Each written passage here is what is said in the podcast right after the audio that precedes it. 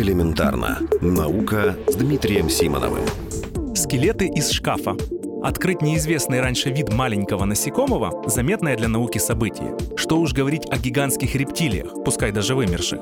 В последнее время были описаны несколько новых видов древних рептилий, причем не каких-нибудь, а весьма интересных, в том числе и настоящих гигантов. Первая наша история произошла в Бразилии. Еще в 1953 году случайно во время строительства дороги были найдены фрагменты позвоночника крупного динозавра. Денег не хватало, специалистов тоже не хватало, поэтому кости положили в хранилище Музея наук о Земле в Рио-де-Жанейро, где они пролежали 60 лет. В наши дни до них дошли руки палеонтологов, и они потратили 4 года на то, чтобы восстановить облик ящера. Оказалось, что это был травоядный динозавр из группы титанозавров. Среди них были очень крупные виды, и этот, получивший название Австропосейдон, тоже оказался настоящим гигантом. Около 25 метров в длину вместе с хвостом и шеей.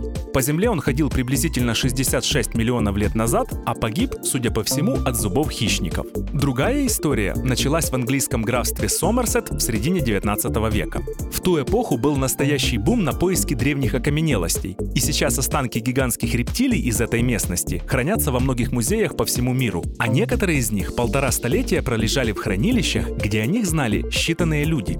Среди них совсем недавно были описаны два новых вида ихтиозавров – древних рептилий, внешне похожих на дельфинов. Один из них получил название ихтиозавр сомерсетский, а второй – ихтиозавр ларкинский, в честь одного из британских палеонтологов. По словам авторов этих открытий, они свидетельствуют о том, что 200 миллионов лет назад отряд ихтиозавров был более разнообразным, чем считалось раньше.